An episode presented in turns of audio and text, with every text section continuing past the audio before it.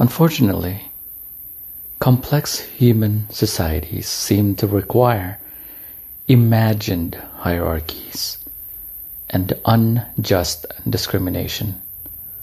Of course, not all hierarchies are moral identical, rather morally identical, and some societies suffered from more extreme types of discrimination than others. Yet scholars know of no large society that has been able to dispense with discrimination altogether. Time and again, people have created order in their societies by classifying the population into imagined categories such as superiors, commoners and slaves, whites and blacks, patricians and plebeians, Brahmins and Shudras, or rich and poor. These categories have regulated relations between millions of humans by making some people legally, politically, or socially superior to others.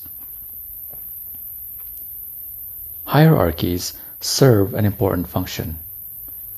They enable complete strangers to know how to treat one another without wasting the time and energy needed to become personally acquainted.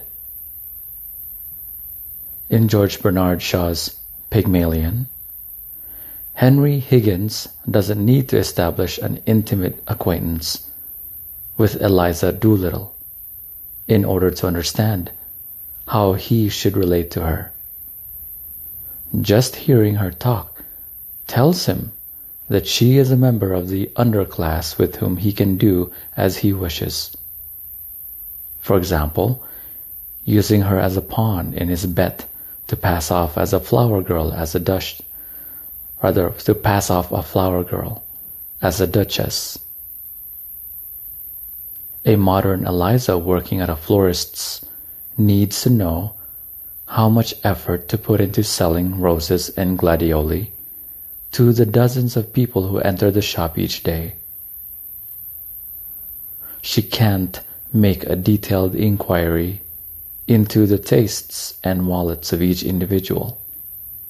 Instead, she uses social cues, the way the person is dressed, his or her age, and if she's not politically correct, his skin color.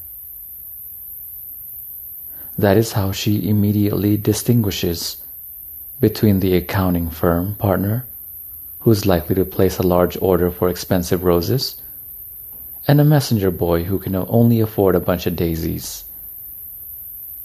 Of course, differences in natural abilities also play a role in the formation of social distinctions.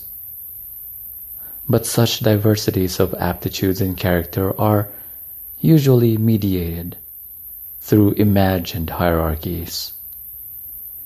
This happens in two important ways.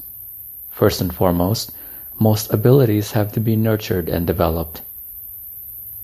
Even if somebody is born with a particular talent, that talent will usually remain latent if it is not fostered, honed, and exercised. Not all people get the same chance to cultivate and refine their abilities. Whether or not they have such an opportunity will usually depend on their place within their society's imagined hierarchy. Harry Potter is a good example. Removed from his distinguished wizard family and brought up by ignorant muggles he arrives at Hogwarts without any experience in magic. It takes him seven books to gain a firm command of his powers and knowledge of his unique abilities. Second, even if people belonging to different classes develop exactly the same abilities, they are unlikely to enjoy equal success because they will have to play the game by different rules.